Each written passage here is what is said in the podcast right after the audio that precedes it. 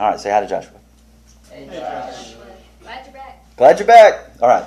Uh, so we've already gone through verse one. We've talked about uh, that uh, that this was done in Egypt, the land of their oppression. This is a meal of redemption in Egypt. It's the first law. It was not at Sinai. Um, the ones that are given at Sinai are not really dealing with the Passover. There's one instance where, where the where the laws given at the mountain are dealing with. It's in Deuteronomy 16, but it's very brief. It's already been given. It was given here in the land of oppression. Um, and it changes everything. What does he say about their timetable? What does he say now about their time, their, the, the way they judge time? What does he say? Oh, then it's going to be the beginning of So we have new beginnings. Now, some people, um, and I don't know what to think about this. That's a period on the. There. Yeah, yeah, that's a dot, not a period. That would be a period. Um, some some say that this whole it's a new month to you. It's not really like it's um, it's not really like God reset their calendar to where everything starts in March and April, but that He takes their new year and and and gives them something to celebrate about on the new year. I don't know.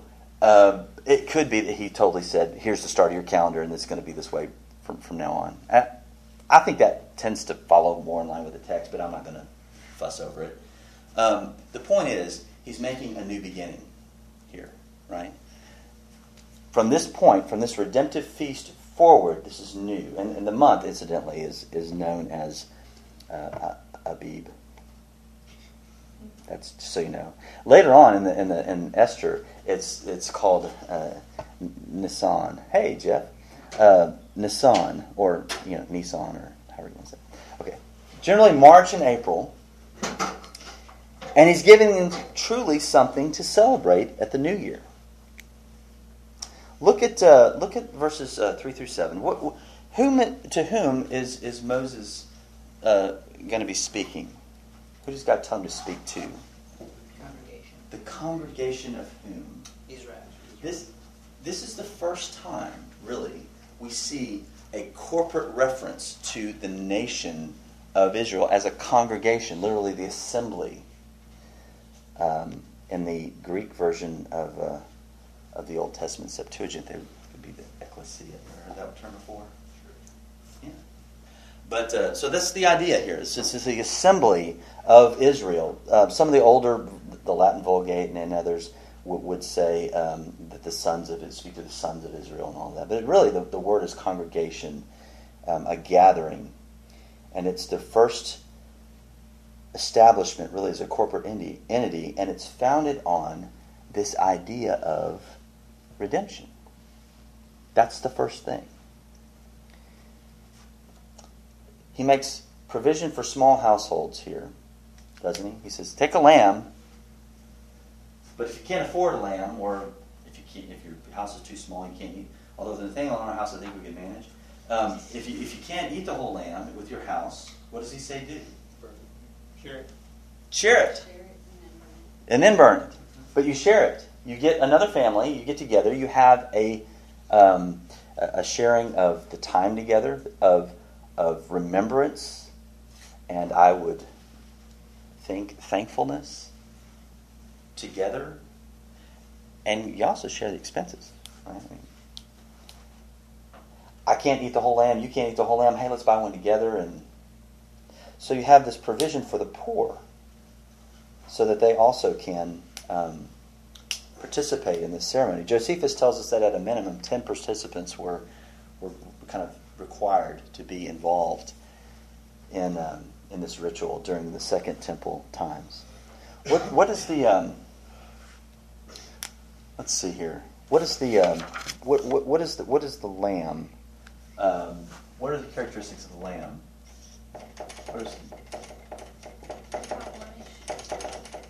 It's without blemish. What does that mean? Hey, Ashley. No, no birth defects, no um, injuries. I presume. It's got to be a good specimen, right? Unblemished. It's gotta be male. Got to be male. Year old. Why do you think a year old?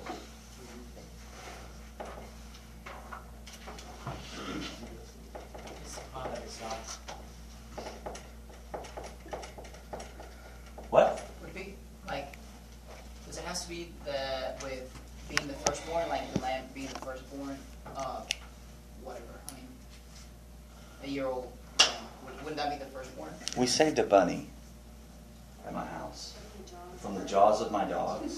We were just doing what dogs do. It's like it's fuzzy, it moves, it squeals when I They actually got Obviously. one. it squeal it squeals when I clamp down on it. Gotta do it. Um, so so we, the first one uh, was ripped out, it, Well, and his yeah, back was broken. saved it, but it was. It was nasty, and I told him just let the dogs eat. And the girl's like, no, no, no. So I didn't, you know, we just let it sit there in labor and breathing time. You know, it's it's much more humane to let the thing die slowly than to. Anyway, so I, I took out the wood, I shot it, and buried it. And as Emma and I were burying it, because you bury it when you have kids, you do these things. Throw it out the dogs. Uh, and so, as Emma and I were, were coming back from the burial mound of this little bunny, we heard we heard the, the, the other lab in the front yard going, "Arr!" and it's like, oh my goodness, it's another. I just, I'm still tired of digging up the hole for this one. And, and so, and of course, Emma's like, Daddy! And so we run out, we run out, and, and she tells the dog, Katie, put her down, drop it. And she does. And the bunny's like, I'm out of here. And she anything. But she gets over the tree, and Katie, of course, rolls on her belly, waiting for Emma to. I gotta, I gotta act it out. And so um, then, then she's stabbing it. She's crying. I mean, don't let her go. The dog's gonna. So I get the bucket and I scoop because I don't know what the thing is. I just kind of kick it into the thing and then pick it up, and it's like freaking out. It's like in the corner, like, is this heaven? You know. and, and so we take it on the porch and we we feed it. We've been feeding it with goat milk with a syringe for days. It's on my porch. Audrey went out, spent money, and got food and grass and all this stuff, and we put it in this cage. It's on my back porch, and it's getting a little spunky now. It's feeling a little, you know, free. And so when they try to feed it now, it's like everywhere. And I made the comment, you know, now it's ready to go. Right? It can protect itself. It can run. And, and they're like, no, it'd be just a morsel for the dogs, and you know, this kind of thing. They're attached to it now. It's become part of the family. We Right? also have goats that we're very attached to that are pets. Yeah, That are yeah. several months. Yeah, we can get the cashmere. We can we can make do the milk, and we have make money off of. it. Yeah, it's a black hole. Black hole of pets. Uh, so you get attached to it, right? It's a year old. It's a lamb without blemish. The family is attached to it. They take it for four days and they guard it. They keep it. Kids are going to get attached to it. What are they going to do with this thing? Well, the bunny, I keep telling the kids, is going to become fricassee. But they're not convinced. But here, it's going to happen. There's a pain involved here. It's a very real pain. It's an animal, but with it, the family has this sense of tearing away of something that's basically been a, a pet for a little while. They're to guard this thing, keep this thing, and nurture. So the lamb is pure, unblemished, year old, either the sheep or the goats. The, how the, the, the prophets later on are going to favor the imagery of a sacrificial lamb whenever they refer to the work of the coming Messiah. You never see the Messiah referred to as a sacrificial goat. They keep it, they keep watch over it, they guard it for four days. On the 14th day of the month, what happens? At twilight, they kill it. One family, the whole nation does. They take their lamb and they kill it. What does that say? What picture is being conveyed? does that sound like? What does that sound like? It's a good question. Incidentally, Josephus also tells us about 30 people involved in the sacrifice of the lamb. Now, I don't know why they would need 30, but that's kind of the way that is. 30 people involved in pockets all over the nation at one time, killing their year old pet.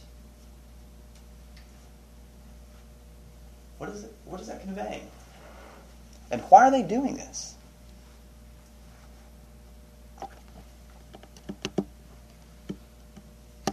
Well, they're doing it because the Lord told to. Okay? And and if you're going to obey what God says, what is that called?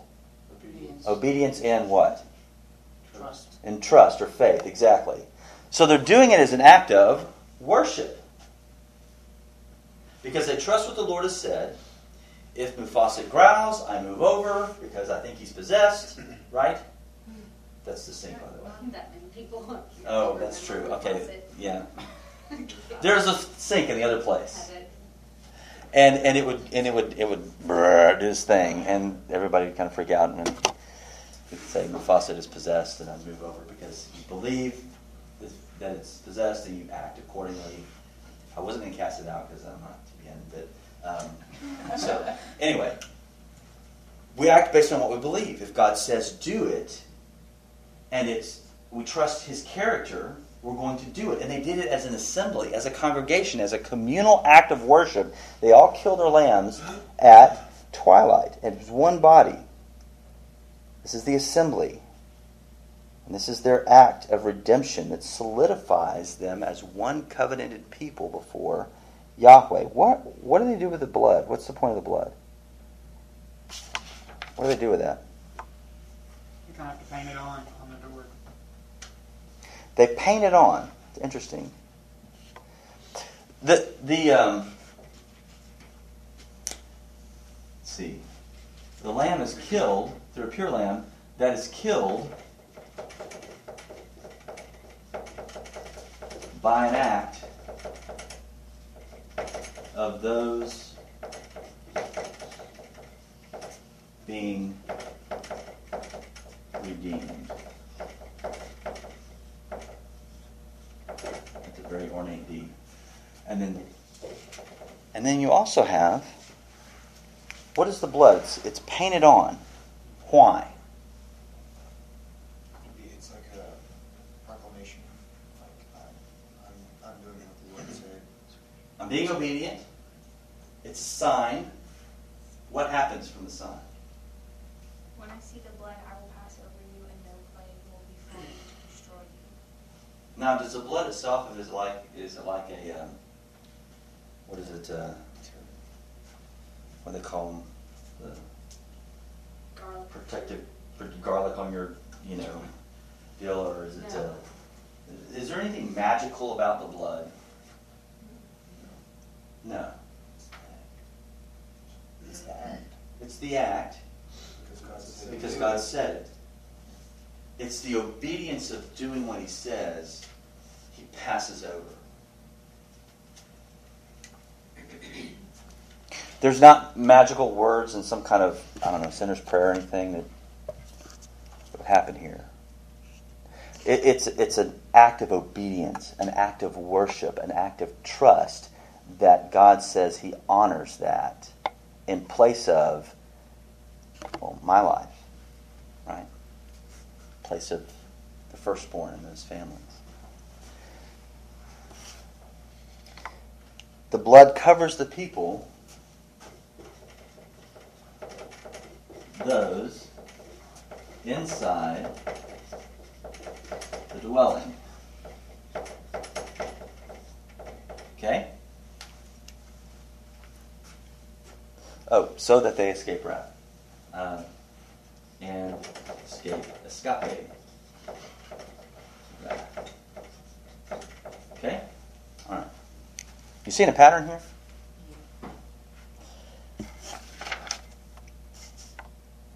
So every part of the entrance is that blood smeared on it. And this is a, a pointer in verse 13, where we will we'll get to later. It's a pointer to their having been set apart as part of the community of God. Why blood? I mean, they could have skinned it and just hung that over. I mean, Why blood? Jesus' blood saves us. Okay. What is it about the blood? What do we know? Without the shedding of blood, there's no remission. There's no remission of sins. Don't uh, eat meat with the blood. Why? It says in Leviticus. Because the life is in the blood. It's, just, it's the essence of life. Without it, we're kind of dead. It's an essence. It's a sign of the essence of life. The shedding of blood often signifies entrance into and being a part of covenant with God. Remember Genesis 15, where Abraham sacrifices this this split animal. God walks through as a pot and a lamp, and we talked about that. But there's a, there's this entrance into the covenant community through the shedding of blood. Blood is the essence of life, and it shows the extreme relationship of the covenant extending to life and death. This is this is not God playing games. This is a serious thing. This covenant, He takes it seriously. What about the meal? What about the meal? What are they to do inside this this house? This meal. What's what what is what are they to do with this lamb after they kill it at twilight? Roast it.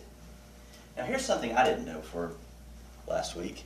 Um, pagan rituals of sacrifice often involved the eating of raw meat or half cooked meat. Now, I like rare meat. I can imagine eating it raw. Um, but that's part of their practice. What is God saying here by commanding that they roast it? The ancient world that was always raw or half cooked, he says roast it. What is he doing? Setting them apart forsake the pagan practices. Don't be part of the world, right? Don't do what they do. What's normal for them, that's not for you to do. Um, Paul would say later, don't be drunk with wine, but be filled with the Spirit. Why? The drunkenness was not because alcohol is necessarily evil, but because they used it to see into the spirit world when they were drunk. That was part of their pagan practice. Don't be doing or forsake the pagan practices around you. What, what, what else does he say about this meal? What is another element of it? Bitter herbs. Herbs. Bitter herbs. Bitter herbs. What, what could that be about? Remember chapter 1 in Exodus? The oppression of the Egyptians made their lives bitter. It's a remembrance of where they came from where they came from. What were they involved with before? The oppression of slavery, and, and from a moral standpoint for them, the oppression of sin God is redeeming them from. Remember the bitterness of their slavery and be thankful for their redemption. What else does it say?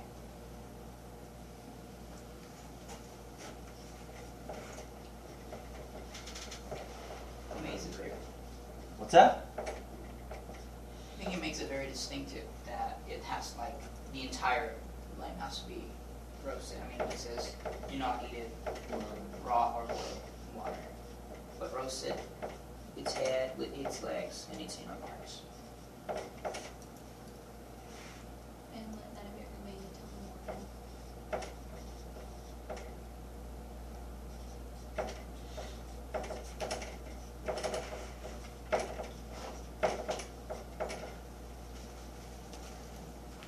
Look at verse, um, let's see, where are we here? In this manner you shall eat it. Oh, let's see. Yeah, you let none of it remain till the morning. Anything that remains until the morning you shall burn. So you got to eat all of it, right? Um, you have to partake of everything of the lamb, pleasant and unpleasant. hmm. Why? There are things that Christ calls us to do that are part of who He is, that at first glance to us, that are first attempted by us, are unpleasant. I have to love my brothers and sisters in Christ regardless. Sometimes that is unpleasant. You have to love me as your brother in Christ regardless. Sometimes that is unpleasant. Uh, sometimes putting myself, putting others as more important than myself, well, not sometimes, all the time, is unpleasant. There's a great reward in that. There's great fruit in that. There's, there's a, a shaping toward the image of Christ in that. All of the lamb is to be eaten. Not just the mercy and the grace, but the obedience, the faith, and the killing of, of sin is to be. Do, do you see that? The whole counsel of God is not just you're forgiven, live like you want to live. The whole counsel of God is be conformed to my son. Does that make sense? There are pictures here. What, what also? What, what are they supposed to be wearing?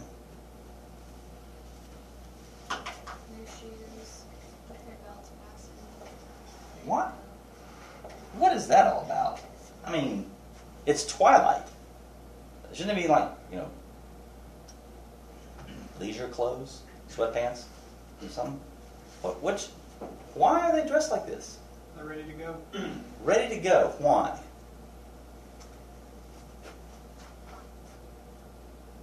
Well, in this in this first occurrence, are they about to be driven out of the land of Egypt? They don't know when they're going, do they? Yeah, you're right. There's an impending. Pharaoh's going to drive you out completely. Is what the, what what God said to him before. They're about to go. They don't know when.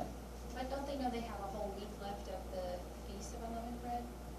Uh, he says on the 14th day that he's going to take them out. The 14th day of the month. And then you've got 14 to 21 where they're eating unleavened bread on the go. Right? I'm going to do this on the 14th. I don't think Pharaoh waits a week to send them out. I mean, it's that night. So you've got them traveling with unleavened bread this first time around. Um,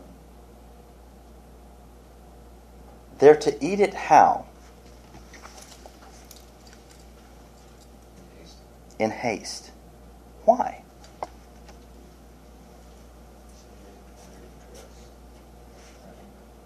Okay.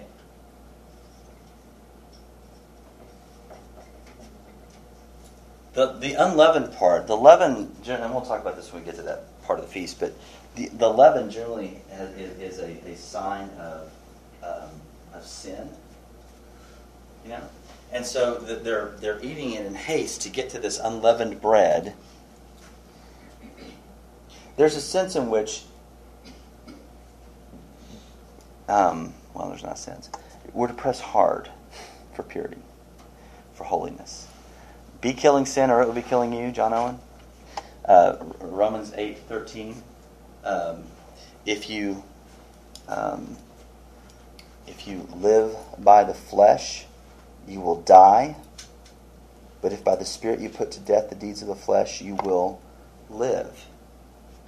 There's a there's a sense of pushing forward quickly to get to, to I press on to the mark of the upward call of Christ. Don't look behind. Press forward quickly. It's a race. There's that whole idea uh, involved. It's, here. it's the call for urgency. Everything here is a picture, also, of course. But it's now is the time of salvation. Don't put it off. Don't put it off. Haste. And don't play with it. Right. It's not something to be played with. You, you can you can eat the parts of the lamb. Mm-mm, cut off. You can you can uh, not do the unleavened bread or have a little bit of leaven because it just tastes better. Do a little bit of this, right? I mean, God will forgive me later anyway, right? Press forward. We push forward. We partake of everything of the Lamb, pleasant and unpleasant. Um, Romans 6 3. All of us who have been baptized into Christ were baptized into his death. That's unpleasant. All right.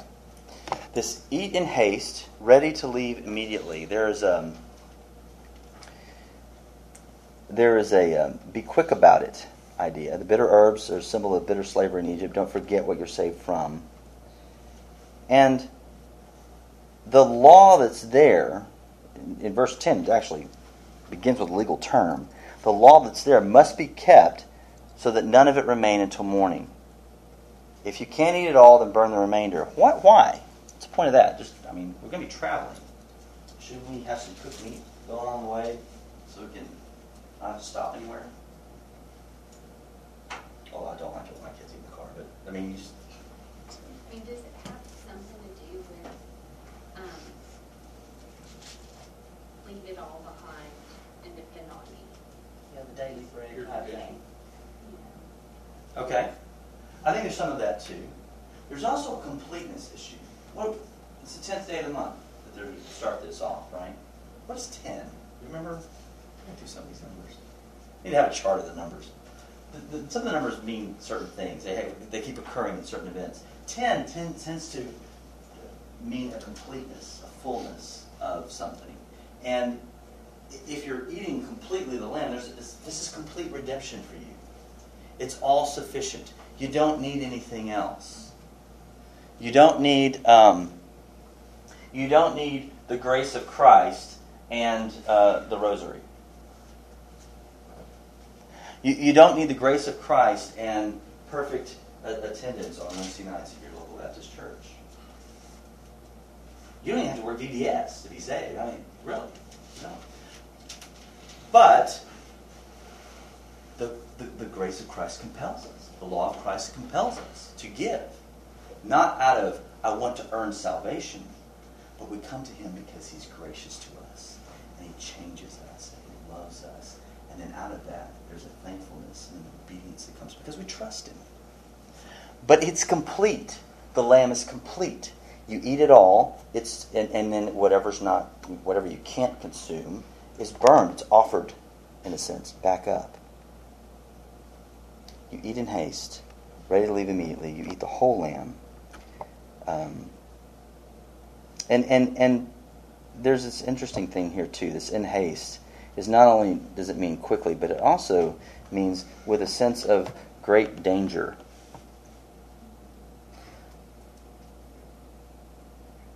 Work out your own salvation with fear and trembling. That's the verse that came to mind, sorry. Okay, what does it mean here that he says, it is the Lord's Passover? I thought it was their Passover. They're the ones being passed over. Why does it say it's the Lord's Passover? What's the whole point of all these plagues? What does he keep saying again and again and again to the Egyptians, to the, to the Hebrews? What does he say? That you may what? Know that I am the Lord. It's the Lord's Passover. He's being glorified not only in the judgment he's bringing on Egypt, but in the mercy he's showing to the Hebrews, right? It's his Passover. It's his declaration of who he is. It's to the glory of God. All of this is for God's glory. You see that in the New Testament too, don't you? Um, yeah, in, in, in him, how's it go? In him we um, uh, have the adoption through Jesus Christ according to the purpose of his will, to the praise of the glory of his grace. You see it again in, in, in verse 12. Uh, in him we have obtained inheritance, having been predestined according to the one who purposes all things according to the counsel of the will, that we who are the first in Christ might be to the what? To the praise of his glory. That whole passage, talking about the riches of God's grace, keeps going back to in verse 6 and 12 and again in 14 this glory of God, to the praise of His grace. You see that again and again. Um, whether you eat, I love that Nathaniel's been quoting this because he doesn't like vegetables. Whether you eat or drink, do all to the glory of God. Right? Eat your zucchini. It's all to the glory of God. Um, and, and, and it also says, all things are lawful, but not all things are helpful. Part of that glory in, in our understanding of Scripture is, is discernment, right? There are some things that are good for us, There's some things that aren't necessarily bad, but they're just not helpful. There's a discernment involved, and that discernment is to the glory of God as well. All right. It's the Lord's Passover. Look at 2 Corinthians 4 15. We'll, we'll end here, I think. Um,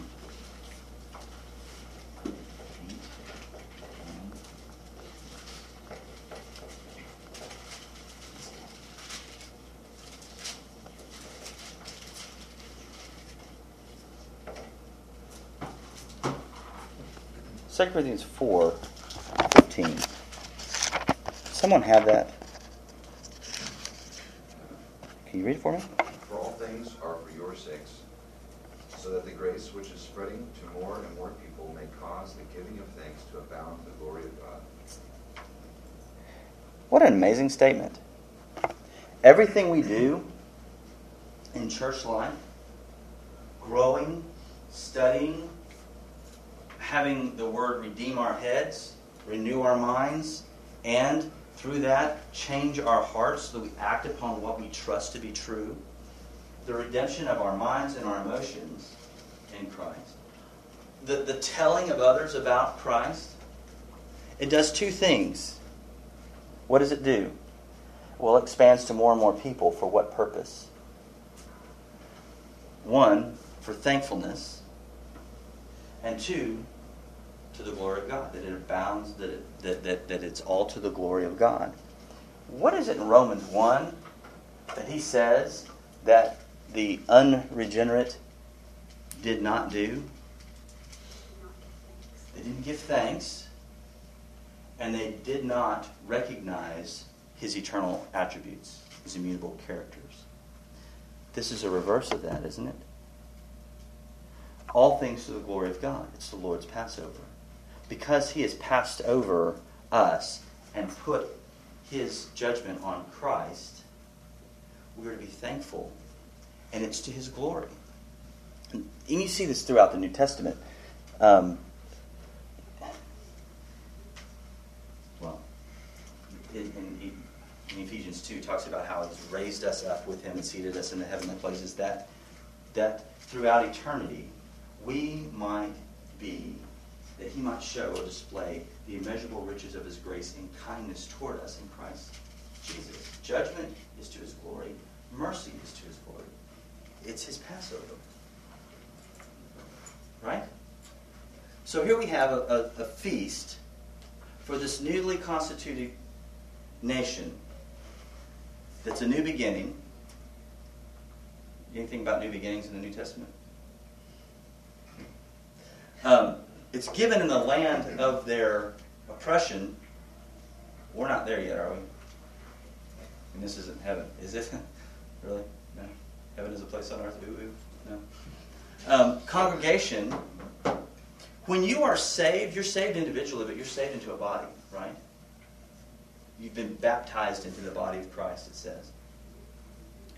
We don't hang out alone. We're together in this. Through a pure lamb, Peter has a lot to say about that in 1 Peter 1. That is killed by an act of those being redeemed. Sounds familiar? Jesus. Always a good answer in Sunday school. This man, this one of God, you put to death by the hands of evil men. Peter would say on Pentecost. It covers those inside the dwelling, and they escape wrath. What's the dwelling in New Testament terms? Starts the sea. It's the church. In him you also are being built into a dwelling place for God by the Spirit. Ephesians 2. And we escape the wrath of God because we're in Christ. We're covered. Inside the house, what are we to do? Forsake pagan practices. Come out from among them. Don't even talk about what they do. It's shameful, what they do in the dark. Don't, don't do it. Forsake the pagan practices. Why? Because we're living in thankfulness and glorifying God. Remember what you came from. Thank God that He redeemed me from my sin. And do it quickly. we partake of the whole lamb. We eat it in haste. And we remember that it's all redounds to the glory of God. Do you see how this relates? all the Scripture testifies to Christ. It really does. And there it is. A, a roadmap, really, for for the grace of Christ. Um, okay.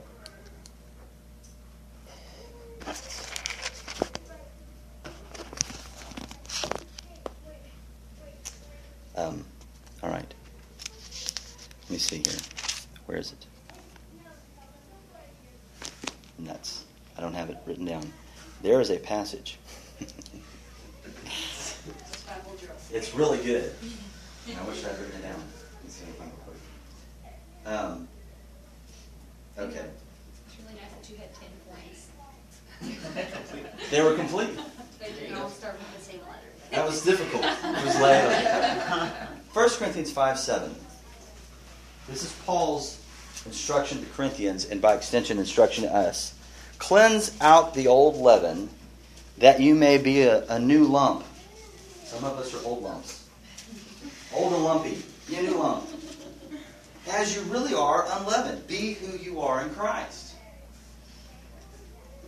For Christ, our Passover lamb, has been sacrificed. You're not earning salvation, you're working because you've been saved. And if you're not working, if you're not moving, if you're not pressing toward purity, holiness, is he your Passover lamb?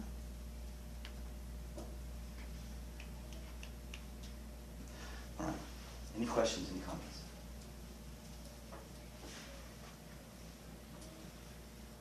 Shall we pray? I really did try to start early. I really did. Doesn't matter. It doesn't. Father, thank you for Christ. Thank you that your word is quick and powerful, that it cuts us to heal us, that you break us down to build us up. We pray that we are willing, that we are obedient, that we are compliant with the work you would do in us. Father, sometimes, even though we may have hearts of flesh, the sediment of the old stony heart can crust over and make us numb and dry. Incline our hearts to repent as the psalmist cries. Restore unto us the joy of our salvation. Renew a right spirit within us. Father, don't let us play with sin and unholiness and impurity. Compel us to love Jesus more than, than the temporary joys of sin. Let us see his beauty to such an extent that we love him and hate all else. Make us one in Christ completely. Do the work in this body that only you can do by causing us and working in us to love one another, to put the other before ourselves, to submit one to another as unto Christ. For it's all to your glory we want to glorify you because we're thankful for what you've done for us in Christ. And it's in his name we pray. Amen. Amen.